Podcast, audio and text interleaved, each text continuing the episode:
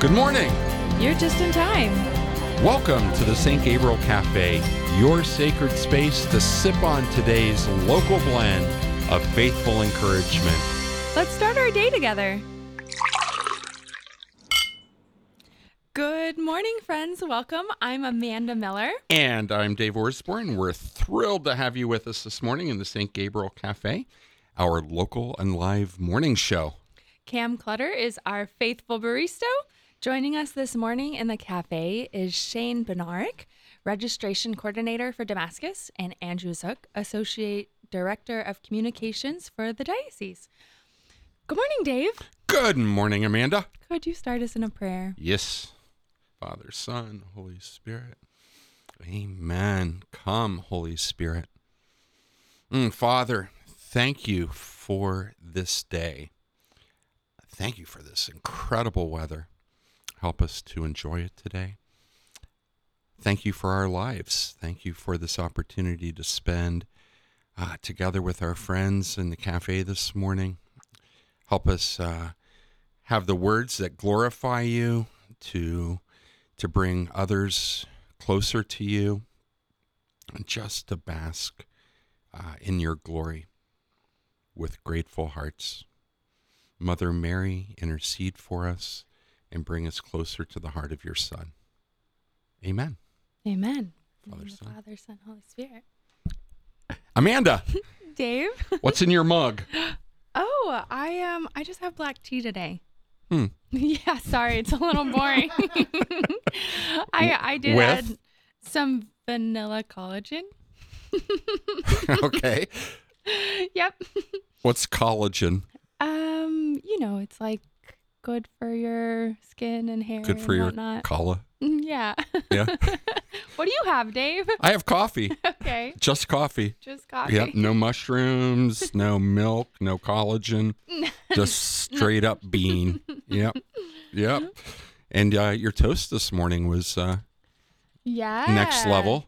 Yeah, actually, so some of that bread is from the Italian festival. So good. Mm. And then I put some yogurt on top with some uh, some apple butter and some bananas. Yeah. Nice. Mm-hmm. I thought it was a pretty balanced, pretty balanced meal. I had half of a uh, apple something or other fritter Oh, Yeah, Okay. yeah. From our donuts yesterday. from our donuts yesterday. Nice. And one Aussie bite from Costco. Those are pretty good. Those are really good. Yeah, Yeah. They'd be better with uh, like fluff or something on them. I'm sure. Did you get a chance to enjoy the weather yesterday? A bit, a bit. I uh, stopped by Sharon Woods on the way home and did evening prayer Nice. out at a picnic table, as my routine is these days. Mhm. And it's still nice uh, when it's warm enough. Over the weekend, it was a little, a little chill. You know, when it the chill first arrives, though it's in the, I mean, it was probably in the upper fifties, sixties, but it was still cold. You know, so I mm-hmm, haven't mm-hmm. adjusted yet. but yeah, last night was men's group and holy hour too. Nice. So just fantastic. Yeah, and it's supposed to be what, like 75 today? So I'm excited for that. Yeah, just wait. oh, I'm ready. Okay. I am ready. Who are our friends this morning? Who are you people? Andrew, Shane, welcome to the cafe. Well, thank you for having us. Yeah, tell us a little bit about yourself, Andrew. Sure. So I'm Andrew Zuk. Andrew Zuk. Don't forget it. I uh, well, first I want to say I'm I'm sporting Morning Thunder tea with uh, some locally grown honey uh, to stay healthy. I have young children. That's a part of my life. Married, have young children, and uh, they are at school and they bring up home germs. So I want to stay healthy. Stay healthy out there, everybody. Uh, I am the associate director of communications at the Diocese of Columbus. What does that mean? I lead the team that does a lot of the digital communication, uh, the print communication, uh, and also I'm starting to do this thing consulting with parishes to help, especially smaller parishes that need uh, help with communications. Nice. Mhm. Excellent. okay, so thunder tea? Is that what you said? Morning Thunder. Morning thunder. Is that a type of coffee? It's a it's tea. Okay. Uh, it, I you know I'm not a coffee drinker. I tried it when I was young and it didn't um, uh, sit well with me. And then I was in musical theater and I was open to the world of green tea with honey. Shane's giving a fist pump. All right, we're in the musical theater realm. So I had green tea with honey, and then it's just kind of gone from there. Morning Thunder. I can't remember exactly I what's think in it's it. mate, right? yeah, we'll go with mate. that. It's like I'm a not sure. stronger version of um it's a different type of I don't even know if it's a green tea actually. It's but not. all of No, our it's not green. Argentinian It- it has friends caffeine. would know. It has caffeine, Yeah. and that's Hence what the thunder. hence the thunder that you need in the morning. Because typically I don't. I've never really needed caffeine, even though I'm getting older in age. Uh, m- a lot of it is because some of my younger children like to wake up in the middle of the night, and then they think that that means they're awake for the whole morning, uh, which my wife and I are trying to tell them no. Uh, you're Still not supposed to be up right now. not time to go play. Um, so I need a little bit more caffeine, a little bit more kick to my morning. nice. Shane Bednarek, welcome back. Hey, super glad to be back. Who are you? Yeah, I am originally from Chicago. I now work for Damascus in good old Centerburg, Ohio, the literal center of Ohio. Um, and in my mug is just good old water from my tap at home because I go back and forth between drinking coffee, but I do love tea. Although this is my like new secret that I discovered from one of my friend's parents. Um, you know, like emergency packets and all those like vitamin C boosts. Yes. So I just buy those and just like throw hot water and honey with that, and it's perfect. Yes. Okay. I'm not the only one who does that. yes. Okay. That validates my lack of craziness too. I appreciate it. Um, it's really good too because it like just tastes like really strong raspberry. So Yeah, yeah. And I don't know, with the cold water, you're just like, ew, it's just it's not as good, in my mm-hmm. opinion. Mm-hmm. Make it into a tea, why not? it's way more fun. good way idea. more fun. And you guys share musical theater experience? Yeah, definitely. I did it all throughout middle school and high school. I I started a little later. I uh, when I was a junior and senior here at one of the fine institutions, St. Charles Preparatory School. nice. Mm-hmm. What was your biggest role? Uh, I was uh, we were talking about Elvis earlier, but I was an Elvis type character named the Pharaoh in uh, Joseph and the Amazing Yes! Technicolor Dreamcoat. Yep. Yeah. Did you see me when I was back? in- No. oh, okay. But I saw the movie. Oh, yeah, there you go. the movie's not the same as the stage production, though. Not the at stage all. production No, is no. awesome. My wife was a uh, also a musical theater major, and she was uh, one of the dance leads for Go Go Joseph. Oh, there you which go. is like one of the most high energy songs in the entire thing. And she said it was like. You know, getting your whole weekend workout in one, you know, four or five Oh, yeah. song all at once. I remember that well. Mo- the movie is one of the best things Donny Osmond ever did, though. I haven't seen the movie. I'm just I, Yeah. I know Yeah. people who get really fired up about musical theater also say that the movies are just not the same. Eh, It's not. Mulan is his other singing Yeah. role that he really shined in, and uh, be a man. Just Mm-hmm. There you go. Show some love for Mulan. well, I want to hear about Yeah, Shane. Um, one of my biggest okay, I would say my two biggest roles because one came to mind from a conversation with somebody yesterday, and then one was one of they're both my favorites. Probably I was Lysander in A Midsummer Night's Dream, which isn't musical theater but still Shakespeare. Yeah. My junior year, and then my senior year I was Mr. Mushnik in Little Shop of Horrors. Okay. Mm-hmm. Uh, Andrew's dream role. No, there's an Elvis role in Little Shop of Horrors, the dentist, Yeah, and the I've been waiting. I've been, you know, now that I have kids, I can't really do much at night anymore. But if if one of the local theater productions is listening, do Little Shop of Horrors, I will audition. We'll make it happen. Okay, mm-hmm. Dr. Oren Scorville. He's an mm-hmm. Elvis guy, a little bit different than the Pharaoh and Joseph, but Just uh, just a little. Just Well, that could be our first St. Gabriel radio, you know, musical theater production. all right. yeah. Hey, we're all in. So today we celebrate the feast day of Blessed Carlo Acutis. He was born way back in 1991 in London, uh, which would make him 32 now. But he uh, he passed away in 2006 on this day. And I know Shane, you have a special devotion to Blessed Carlo. H- How how did that? Uh, how did you? Uh, or how did he find you? Or how did you find him? Um, it was the first time was in high school, and I just heard about this saint, well, saint to be, hopefully, uh, who like was he loved video games, he loved computer programming, he loved a lot of things that I love, and he's just a millennial saint. So like, I mean, seven years older than me, which is like wild to think. Okay, there's somebody like on the path of canonization who's got seven years on me, and that's it. Like, just every part of that is so inspiring to me. And then kind of like fell away for a little bit just because I like forgot about him. Sorry, Carlo. Um, but when I like remembered he existed, I was seeing all these articles about like um, I think it was when they were starting to exhume his grave and stuff just to like see if he was incorruptible, and they found out that he was, and like I think that that is one of the coolest things that like God is like, oh yeah, this person who's like definitely in heaven, their body just isn't gonna decompose. Like no other faith can say that, which is insane.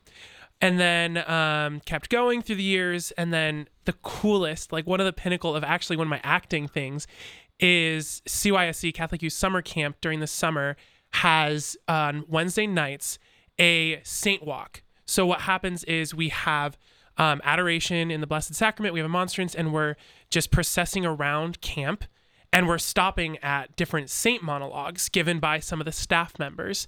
And it's supposed to be very portrayed as if you are that person, you like pray into it and that kind of stuff. And um, so the summer of 2022 was our Eucharist summer. So I like the entire year beforehand, I was like, "Oh, Carlo better be one of them. Carlo better be one of them." And I, I just want to be him so bad. And like the Lord heard my prayers, the people in charge of things heard all of my exclamations towards this, and I was blessed for nine weeks to be able to just give a monologue of Carlo's life to just give hope to the next generation that like they actually can be saints too. Mm. I, w- I would suppose then you spent a lot of time in prayer with him.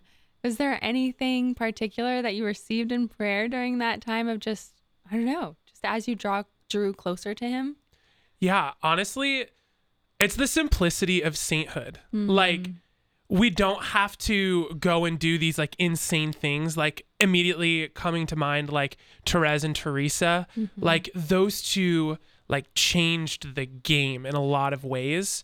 But like we don't necessarily have to do that. Like for most of his life, Carlo lived a normal life. Like, yes, he converted eventually to like really love the Lord, and he like created a website documenting all of the Eucharistic miracles.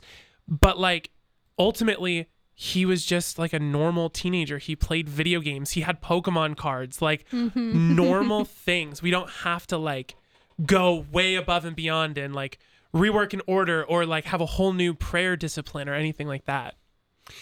When I think of Carlo, I also think of Pier Giorgio and, Yeah. and the way that they attracted others, their their peers, to Christ. Uh, I know part of Carlo's story is that he it wasn't so much his parents bringing him to mass, uh, but he made the point of getting himself to mass, Right. And and then bringing others along with him, and the compassion that he showed to other people, especially reminds me of Pier Giorgio, and kind of this life that was beautifully lived that even his closest family, you know, didn't even know about.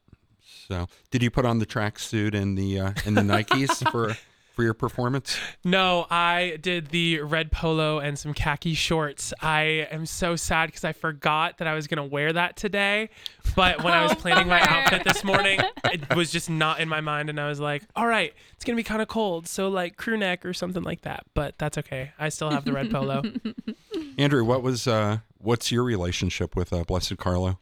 Well, you know, you said he's seven years older than you. So am I. Um, uh, it's it's it is kind of odd to have someone who's the same age as you on the path to canonization, and to because I'm a few months older than him, but born in '91, and so it's like I experienced, like you said, the Pokemon cards. I know he played PlayStation a lot. So did I. He was mm-hmm. like he's just like a guy I probably if we lived in the same place, we might have hung out and he's now you know blessing the whole world with his witness and his body and you know his relics came through uh last or earlier this year or last year. And i actually i i meant to do this. I have some prayer cards that our team made uh that touched his first class relics that i was going to bring in and give to everybody. So i'll have to bring them in next time so you have Next back. time, yep. um but it's it's an encouraging witness to have somebody who's literally for the you know 15 years of your life like lived a life of sanctity and like can be an inspiration for you even now even um as now I have made it this long to 32. It's like, what in ways can I, in in my job and in my family and faith life, implement the same things that Carlo did? When did you discover Carlo, Amanda? Oh, um, not entirely sure when I discovered him. Maybe it was when I first started hearing about his canonization. And so friends were talking about it and how exciting that is. And I think what I'm most struck by is just, yeah, same as Shane and Andrew had expressed this idea of, you know, you see his holy card or you see him as an incorruptible, and he's wearing things that we see today, you know? Right. And it, you think about it in contrast to all the other holy cards and incorruptibles that you see. And it's just almost like such a stark difference that at first you have to remind yourself, like, no, this is this is a saint. Um, and so I'm very struck by that because again, it does show this is this is what we're all called to. This is what we're all called to. I remember really getting excited. I saw the the news releases and everything about the the beatification coming up, but who really got me excited about Blessed Carlo was Bishop Brennan. He was through the roof excited about uh, Blessed Carlo, and we shared all kinds of information. I mean, he was he was just really caught up in in the whole story of uh, Blessed Carlo. We were in Assisi uh, back in May, June, and had the opportunity to visit uh, uh, Blessed Carlo's tomb. And it's really interesting in Assisi that the medieval Assisi is very well preserved. And now you have such a contemporary saint there with, or blessed, but with uh, Claire and Francis. And you just really get that that thread of holiness uh, and he had a very special de- devotion to to uh, Saint Francis. And Carlo's parents live just outside of Assisi, uh, up in uh, up in the mountains a bit, but it, he's really attracting a lot of people, uh, especially younger people, into Assisi, and then they can take in kind of the whole the whole Assisi feel, which uh, is just it's just a special place. So you all grew up in the digital world, and our topic this morning is uh, sanctifying the digital world. It's different growing up in it. So I know in in, in my life there's the kind of pre-digital and how relationships are formed and how work is done and life is lived. And then you bring in the the digital world into that and it's kind of a there's always a little bit of a tension there. I don't think you guys really experience that tension the same way that i do Maybe not the same way, no. But I think we we were kind of in a particular time in in history when it started becoming big. And Mhm. now kids know no different, actually. So I think we have an interesting mix here where we can talk about that. What what was your experience like, Dave? a lot of it comes down to distraction and just being present to um, to the world and to other people. And with the advent of uh, the digital world, especially uh, social media, it, it being a distraction. But even just uh, the the cell phone and and notifications and what I've given up of my own kind of being in the present moment to to distraction and and that's where that that tension comes in on on how to how to live life in the real world so to speak and in the digital world Yeah, I think everybody has that tension. I am kind of in a weird spot where I still remember the analog world. Like I still grew up with that, but then the digital world started to take over kind of preteen years, teenage years.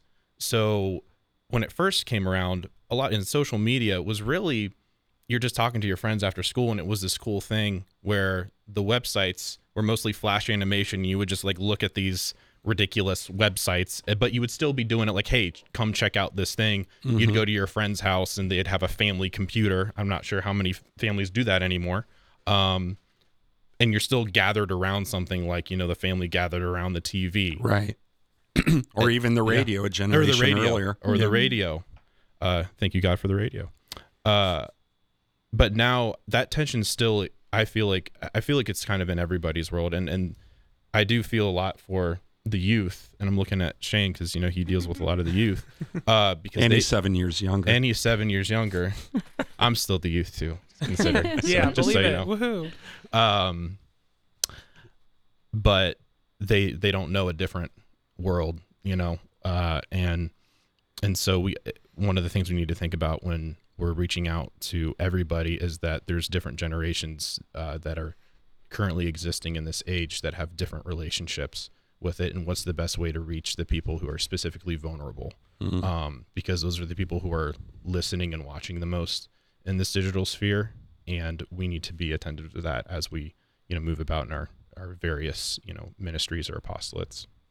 We can go down this path if you guys want to but what the biggest one of the biggest problems i see now is the amount of manipulation that's occurring in, in the digital world i mean whenever you through history deal with uh, media you're you're always uh, confronted with uh, perspective and a, and a degree of manipulation through advertising or through opinion pieces.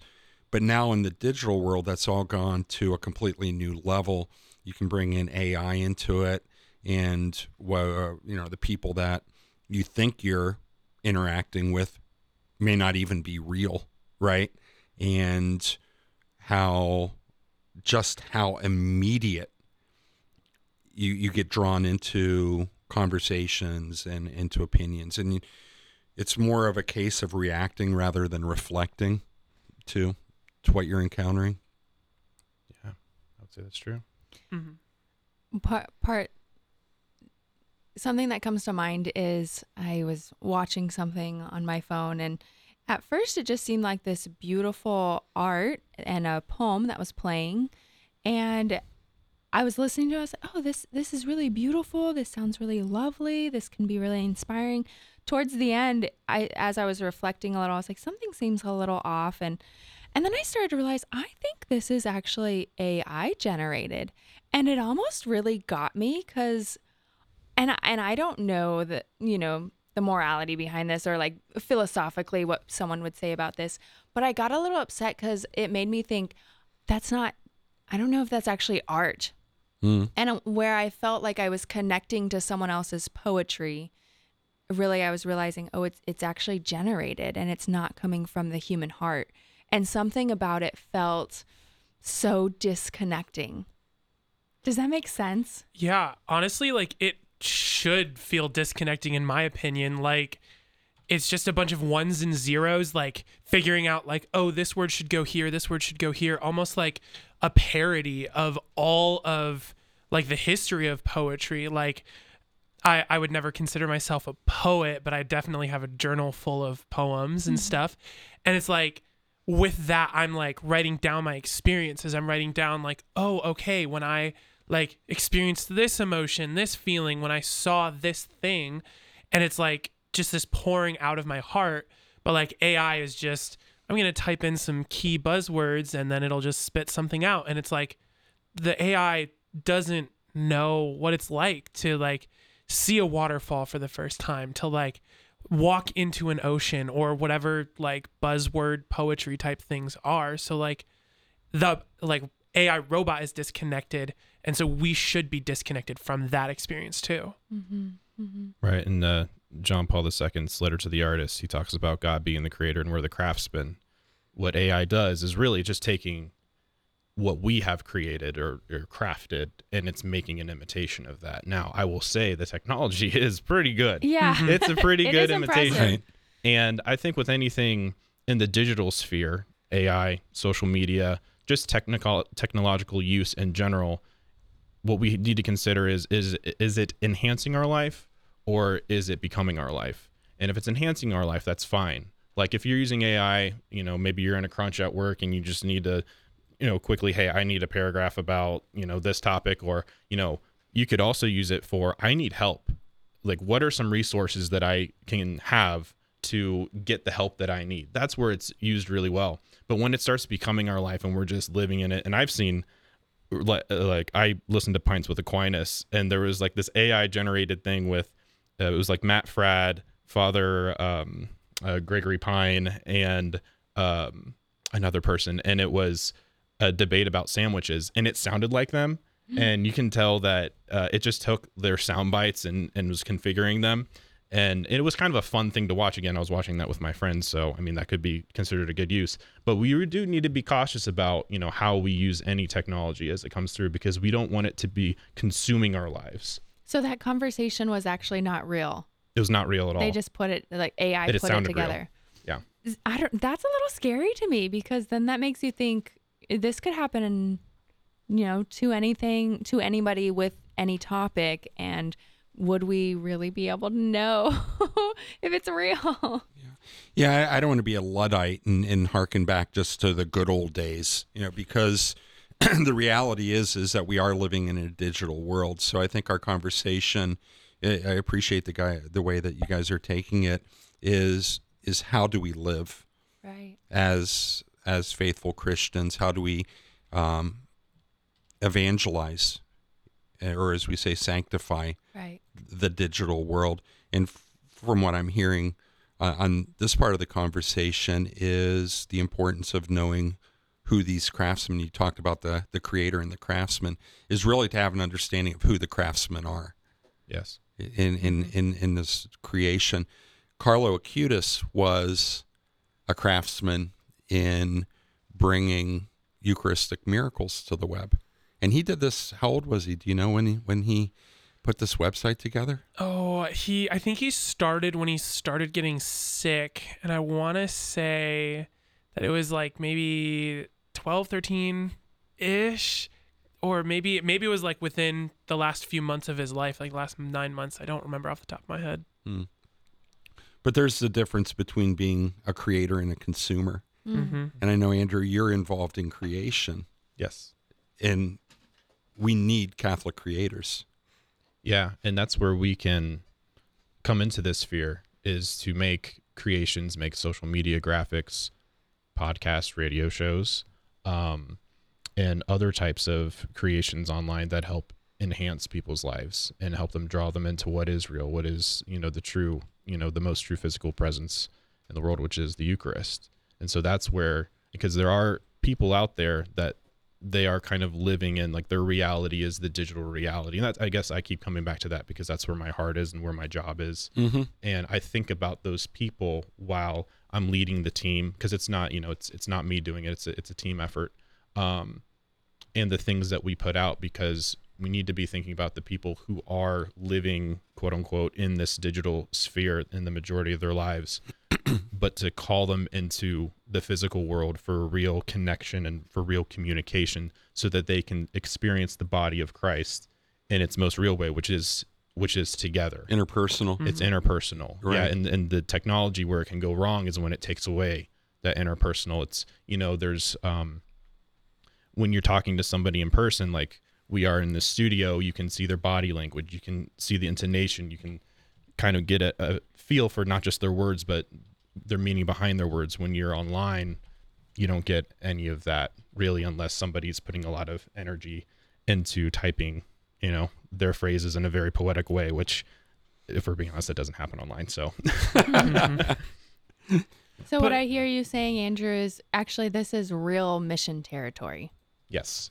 It is it's real mission territory. There are people that are living in this space that I, I- I think the people who are listening the most online are the ones who are the most like most vulnerable um, for whatever reason the, where they're finding connection is in these online worlds. And it's not just social media. And you know there's like twitch streams uh, that especially the youth are connecting and it's like pretty much watching people do video games amongst other things. Um, and they're finding their connection in the digital space uh, and they have a lack of connection in the physical world and so Mhm. those are the people that i really pray for a lot Uh, There is a very real digital divide, and it's you know, socioeconomic as well as um, with age. I was in the BMV a couple days ago with my daughter, and everything is is digital, uh, from check-in, and I, I saw it with. It's easy to say, okay, boomer, you know, just get used to it and and adapt. But there were some folks there, and it was a three-hour wait uh, to be to be seen, and you have to do digital check-in, and and there were people there that didn't even didn't understand what that meant, and and they're sitting there watching people pass them by, and there was one uh, older older woman just walking up and down the aisle trying to have some human interaction with the staff there, and they just kept on pointing to the iPad. you know, Yeah. and, I, and and that part of it was really really sad. Uh, Shane, I'm thinking about CYSC and how different that experience would be if it if it was just done virtually. I mean, this is a real opportunity to take young people, CYSC campers, out of that digital world and put them back into the real world. Yeah. So actually, my first summer was 2020, so it was COVID, and um, before we knew we would be able to have a like week long residential camp, we were looking at a day camp model with virtual camp on like Tuesdays and Thursdays. Well, um, praise the Lord that we were able to have a full summer camp, but we still had so many kids that were like ready and willing and able to do a virtual camp. So what we did was like we recorded all of our skits and dramas. We had small group leaders who like had Zoom small groups at night and that kind of stuff. And like that in itself was an experience that we've only done that summer and I don't know if there was as much fruit, but I do know that being on the ground on site for that whole summer, like after months of disconnection from the whole world, other than whatever you can get through some little box on your like table or in your hand or whatever, like that was one of the biggest testimonies you would hear week after week was like, I've been starved for like attention. I haven't been able to talk to my friends. I haven't seen people. And now I know that like God sees me in all things. Like I have this relationship with God. And like that's the kind of testimony that doesn't stop. It just continues to go because at CYSC, we are showing people like you can have a personal relationship with God. We like we tell them leave your phone at home. You like it's such a disconnect. It's supposed to be a retreat from everything and like now you're in the middle of nowhere and all you have is the nature surrounding you and stuff. And it is just a beautiful flip and um such a challenge to like what these young people's normal experience is because all of a sudden they're just pulled from everything like it could be support systems from like online friends that are elsewhere or like whatever sin and vice might have been led to from their devices or just like whatever they use to fill their time and we're just trying to like unplug all of that and just help plug in Jesus, help plug in the sacraments, help plug in Mary. And like for so many, that's actually a huge turnoff. And we've seen people just get really mad, especially if they like try to sneak their phone or something like that. And um, it's just, it's really a battle. It really has become something that we have to fight for so that we can make sure that people know how to have a real connection. Because if you don't have a real connection with those around you, it's so much harder to have a real connection with Jesus, who is a man. Mm-hmm. Shane, Andrew, we're talking about the digital world and also in relation to that sanctity. And uh, Shane, I, what you brought up in the beginning is, you know, when COVID was happening, this idea of, okay, what do we do now? Do we put this retreat online? And although I think most of us would agree, we, in person is always way better. Um, the reality is, during that time, people were able to come together with things like Zoom and the goodness that the digital world can bring to society if it's done well, right? And in the commentation, uh, a pastoral reflection on engagement with social media, I was struck by one of the things said here is that during the pandemic, St. Peter's Square was empty but full of presence. And so it makes me think of That was, that was Holy Week, right? When uh, when Pope Francis, I, I think, spoke in uh, to the world, to the to the church from St. Peter's, and he was the only person there. So I think that's that that emptiness or that um, what? How did it say? There there, weren't people present, but there was a presence. Yeah, so. St. Peter's Square was empty but full of presence, And Mhm. and if you were one of the people watching that on TV, I mean, I just remember having like, wow, this is this is just crazy what's happening. But I love how he puts it in this way that yet it was full of presence.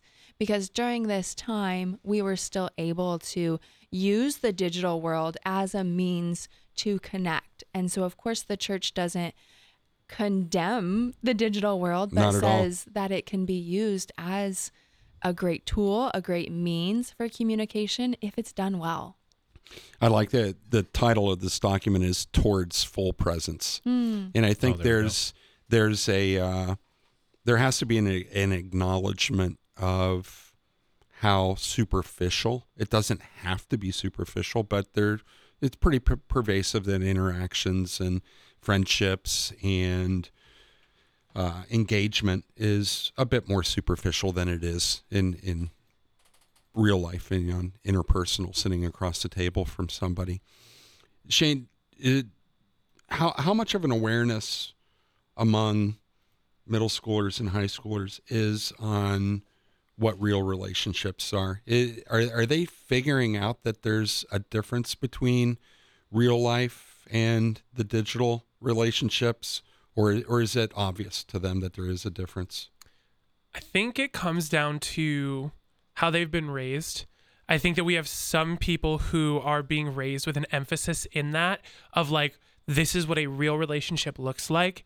Um, and then there are some people that just like miss the boat. Maybe their parents are just their parents are disconnected from them, Yeah. and so they just have a device in front of them at almost all times. And so this idea of like having a connection with somebody is just weird and like even scary and like anxiety inducing for some people.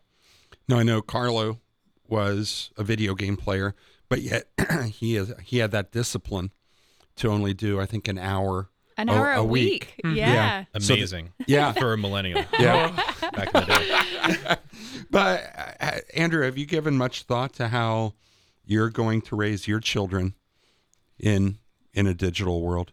I have, and Shane, you mentioned um, about how adults have like their devices on them and how their kids. Well, what I inferred from that, their kids are watching them. Two years ago, my now four-year-old um, was around the house, and I just left my phone just somewhere, and she brought it back to me. I was like, "Oh, I don't need that right now." I was like, "No, Daddy, this is your phone." And then it didn't. The first time it didn't, uh, you know, occur to me like, "Oh." And then it happened two more times after that. And I was like, oh, she thinks that I have to have my phone on me at all times. And i even if I'm not using it, like, you know, it's in my pocket or just around me. And that really opened my eyes to think about how intentional I am with my phone and other devices, the television, uh, laptop, you know, anything. Um, and thinking about how you know, before I, you know, take the speck of sawdust out of my children's eye and and tell them how to do, you know, digital media, I need to take the plank out of my own and look at my life and be reflective and be the example for them that they need of yes, dad has a phone, but it's not the center of his life. Mm. You know, yes, he has a phone, but he puts it away and plays with us or talks with us or builds robots with us or big Lego things. And life is way better in person. And my dad loves me because he's giving me this attention. That'll, you know, when we take them to mass or adoration or anything else like that, or praying with them, they're like, oh, this is something that's important because, you know, my parents are doing it. So I just try to lead by example, really, and limit as much screen time as possible. We're not complete Luddites. Uh, you used that term earlier. I like that term. Um, but just showing them how to use it in the correct way, like you would something And else. everything else. yeah, everything else. Yeah. because it is a gift, Mhm. right? And that's uh, let's talk some about maybe the digital world as as mission territory. We talked about AI earlier. There's I don't know if you guys have discovered this yet. Magisterium.ai. I have not. No. Yeah. Pretty cool. It, it's pretty cool. It collects the church documents, a lot of papal documents. Uh, I think the catechism, other things, and it's it's all, you know, a search engine. And but it And so you can trust it because literally it's only those sources. hmm Well, you trust it as far as you know who the creators are, Mm. and Yeah. and and so, yeah, the, the, these are good people that have created this. So you know that they're doing it to evangelize. But you type in your question on, you know, what is the Trinity? So it'll pull from all these church sources and and, and give you the answer. And it, it's still a jumping off point. But where else do you see in the digital world now is especially being ripe for for mission? We used to define it geographically and and I guess you still can treat the digital world geographically, Mhm. divided up into social media or websites or you know or whatever. Where do, where do you see mission territory and as an opportunity to proclaim the gospel? Yeah, I mean, um, I just see it in a lot of like the influencer buzzwords. So like influencers and stuff, and people who are unafraid to be Christian. So, um, like I, I am a like habitual scroll through YouTube Shorts, and there is this woman, um, Brittany Dawn, I think is her name, and like she is unafraid to testify of like her life of sin before Jesus, but that she has found new life. She like testifies to her miscarriage and everything like that. Like she's unafraid to show it. And like I'm blessed by it when I see it, but I just know that like the algorithm, the mysterious algorithm, like shows that to me. But I know there are so many different like sources out there that are like trying to fight the good fight. I know that Damascus Media is putting out so many different like shorts and reels of like whether it's worship moments, whether it's testimonies, whether it's just like gathering of like videos of encounter. Like we are trying to just put good in there so that like all of the algorithms can start just picking it up. hmm Actually, Shane, I think you bring up a really good point um, of like, what what do we follow too? This idea of so I've intentionally in in my feed in Instagram, I'll make sure that I follow everything that's positive and everything that's not positive. You know, don't even click on it, unfollow it. If they start to say things that I'm just like, I just don't agree with that, that's not positive, then, you know, having the algorithm pick up on things that are good so that if I am going to have any screen time, it's all positive and inspirational. This uh, same document uh, from the Dicastery for Communications towards a Full Presence has this to say about uh, the mark of a witness. We are not present in social media to sell a product, as so many influencers are. This is the difference between being a witness and an, and an influencer. We are not advertising, but communicating life. Yes. The life that was given us in Christ. Therefore, every Christian must be careful not to proselytize, but to give witness. And I think that this person on TikTok that you described, Shane, is is, is more than an influencer, but is is is a witness. Mm-hmm. Definitely. Yeah, I think a question we can all ask ourselves in light of Blessed Carlo is how can we be Carlo today? You know, he used the tools that he had at the time to, you know, make the website about Eucharistic mir- miracles. So how can we do that today? And I would say, you know, Damascus does do a really good job of witnessing, and I've seen, and we try to do the same thing with diocese, but it's a bit different of an audience. But it warms my heart every time you see like Eucharistic adoration on Damascus's like reels and I know that there's kids that are going to be scrolling through. Uh, it's it's called doom scrolling. It's uh, it has some effect because you do it too much, but then Mm. sometimes you'll have to stop. And in, in the music that Damascus uses, and just seeing the Eucharist, even in you know, it's still a, a, in the digital world, but it's it's still God, and they're still seeing that and getting a witness today. I think that's a very beautiful thing, and that's it's the same kind of concept that we try to do with the diocese. You know, a lot of what we do is trying to get people to parishes really and and say hey this thing is going on here hey this thing is going on here it's an invitation to you know some physical reality but uh, the way that we do it has to capture people's attention Yeah, and I think like just to like pull something from what you're saying of like it really is still Jesus. I feel like there is this like I want to like it's kind of reverence, kind of just fear, but not like a fear of God, just like a like a natural fear of like well, it's Jesus, so like are we allowed to do this? like I know that Damascus has gotten some flack for some of the things that we've said, that we've do- done, like worship lyrics that we've written and that kind of stuff. But like at the end of the day, like the salvation of souls should be on our heart and on our mind. If somebody's doom scrolling and all of a sudden they see like Jesus, that could change someone's life. And like there's this kind of funny meme of like you know people like they're like the world is self-aware about doom scrolling but that doesn't mean they're to change anything about it instead there's like a joke of like oh here's like a rest point like pause like drink some water. Here's a like funny meme that isn't like politically based or anything like that just so like you're taking a breath and then you can keep scrolling after. Like that respite if that respite is just jesus whether it's like worship lyrics whether it's like him i- present in the eucharist like that could be a game changer. That could like snap them out of the doom scroll and like lead them to prayer. Well, and so an example from the diocese is there's this retreat called Quo Vadis, which is for uh, you know high school aged uh, men to consider their vocation in life, and it's from the Department of Vocations. We had a reel of a seminarian talking about Quo Vadis, and one of the participants said that the reason they're there is because they were up at one in the morning uh, and they were doom scrolling, and this reel of the seminarian uh, inviting him to the retreat came on, and it inspired him to go there. So oh, at, wow. yeah, so there's positive things to be had in the digital space. It's not all doom and gloom, like you said, Amanda earlier. It's it's just how we use it. Yeah. Carlo Acutis uh, developed this website to catalog and promote Eucharistic miracles. And on the site, he told people that the more we receive the Eucharist, the more we will become like Jesus, so that on this earth, we will have a foretaste of heaven. So what he did was take his passion for for the Eucharist, uh, for his faith, and using the platform that was available to him to evangelize the world through a website.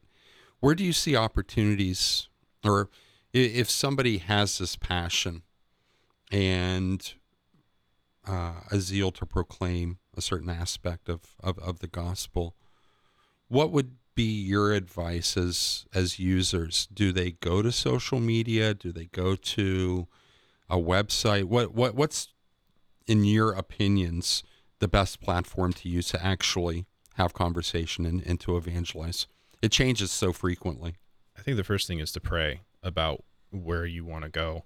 Uh, because it's like you know there are many rooms in the house. There's many Right. avenues. yeah There's many avenues that you can reach people. You know, not every avenue is in the digital one, but if you really like, if, if an individual has seen these influencers online or they have experienced something that they feel like they can add to that, you know, atmosphere, then great, go that way. If you feel it's a website to collect things, what are you interested in? You know, what are what are your likes? You know, know yourself, and then from that, that's where you decide where you know you can fit into any type of you know charism that the church has. Mm.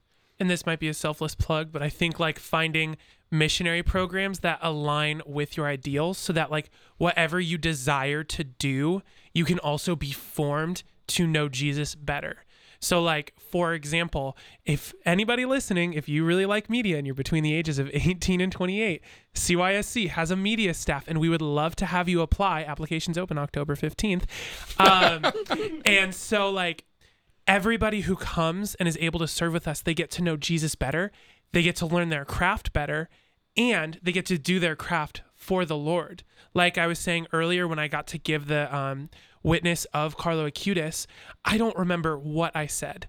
I said something about using your gifts like to serve the Lord. Like, why would you go anywhere else unless you're doing that?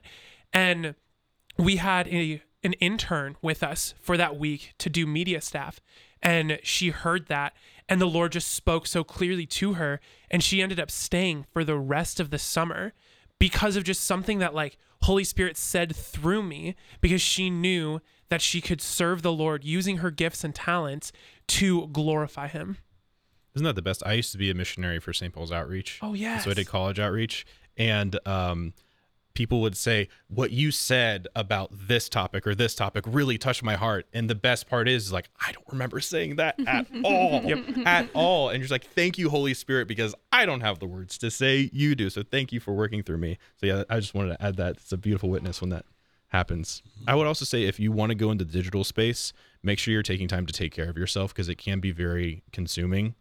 Um, you know, so I don't really use my personal social media as much anymore because I'm so involved in the diocese. Right. You have to find ways to disconnect and unplug to get also get in the physical reality with other people, like the people you're trying to care for. So I, I'd like to put that out there for anyone wanting to get in this space. Let's talk. Stay here for a second. Where, how how do you manage your digital usage? One of the game changers for me was turning off notifications.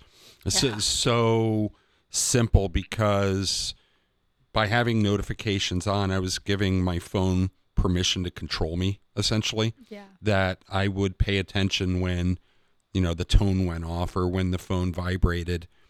I allowed myself, gave the phone permission to distract and be a diversion by turning that off now. I mean, that that simple step was such a game changer for me to kind of take back some of that that control. Do you guys have any tips on on that? Well, Dave, I've actually also taken it a step further is I don't even have it on volume. Mhm. Like my phone is completely on silent all day unless I know I'm going to be getting a call. And I know for a lot of people they can't do that cuz you know they have children or family members that maybe need to reach them right away. But if you're someone who can, why not? Yeah, gentlemen. For me, I um, deleted Instagram like a couple years ago. Facebook is one of the few social medias I have. Facebook, YouTube, and BeReal. Um, if you even know what BeReal is. Um, He looked at me. okay, yes, I did. Okay, I- actually though, I don't know what it is. So I do.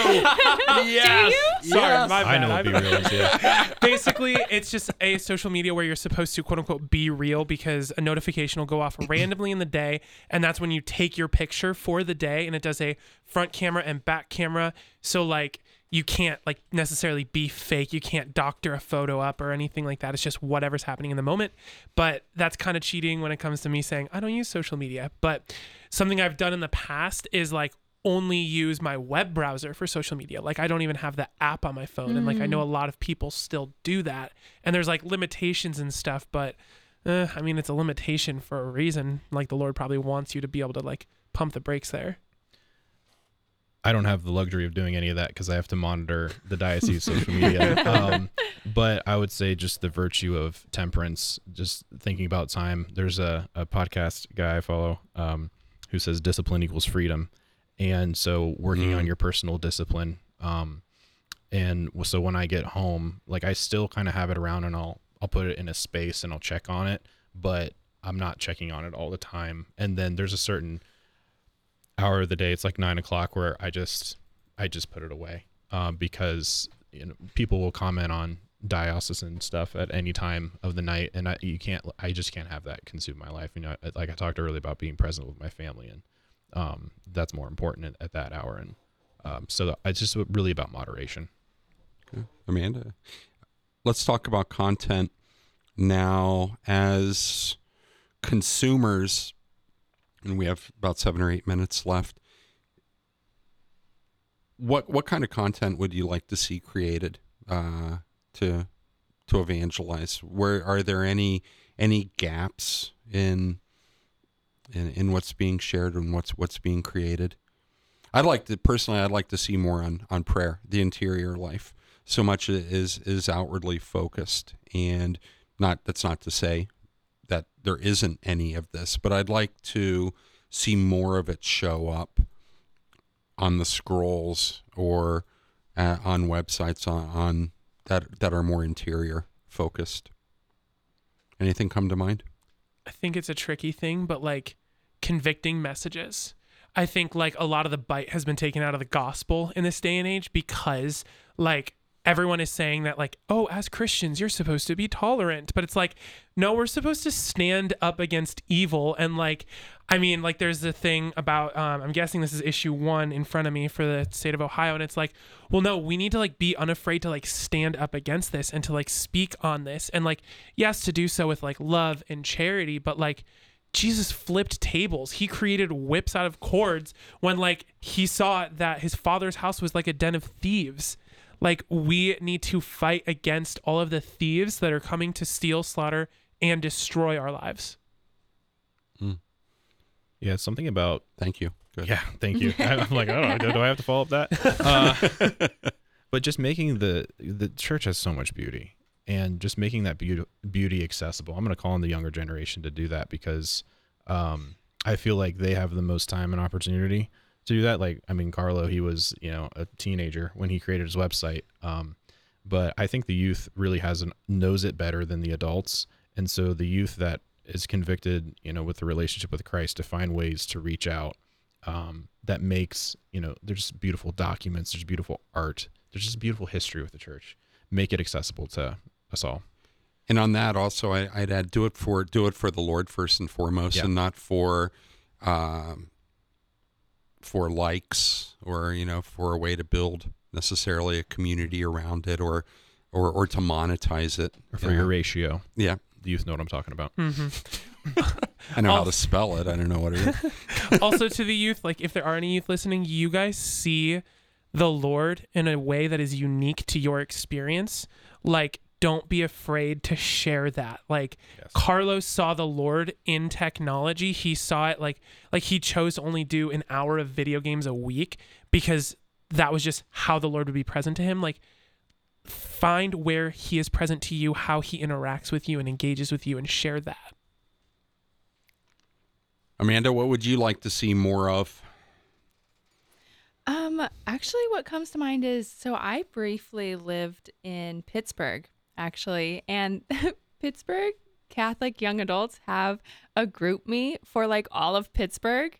And it's, they just throw up anything that is going to be happening in like the whole diocese. And then people just show up. And I think it, I think that it would be great if Columbus had something like that. It's just like everyone's connected and like you were sharing, Andrew, could go to any one of these events and actually meet up in person. So I think that would be cool. Next question, round table. How do you respond, react, and communicate through the uh, com boxes? How impulsive are, are you guys, and, and, and how should we do a better job of engaging? Com boxes? Communication boxes like replies. So replying. I have to explain this to you, Amanda. Yeah, sorry. I, I needed it too. I will Okay, be honest. cool. I Thanks, wasn't even Shane. sure what words you You know, like on, on, on the Facebook. So, yeah. i thought you meant because the communications email is com Okay. like mailbox i was like wait how what, what? yeah, the the replies. I mean, how do you reply and interact with others, and and tips on reflecting rather than just uh, re- reacting to people. listen, uh, respond if necessary, and then invite. So you need to listen to what they're saying. Sometimes, I mean, a lot of things that I get is just random, and you, they don't need a response, or they're they're not seeking for a conversation. Um, and, but respond when necessary.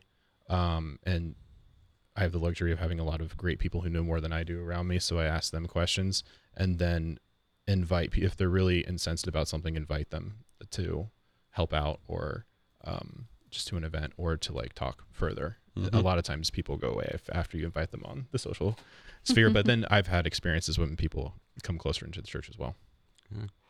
Anything to add?